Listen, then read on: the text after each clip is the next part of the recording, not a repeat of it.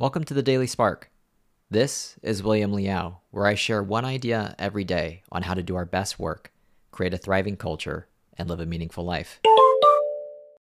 The feeling of not being heard is a non starter in any context, whether it's work, friendships, or relationships. So consider this operating principle listen first. When you take the time to first listen to your team and they feel heard, you enable better planning, better adoption, and better outcomes. Also, it feels great to be heard. Sheer ambition isn't enough. You cannot lone wolf your way through most things. You need a team, you need a community. And to do that, you need to listen first.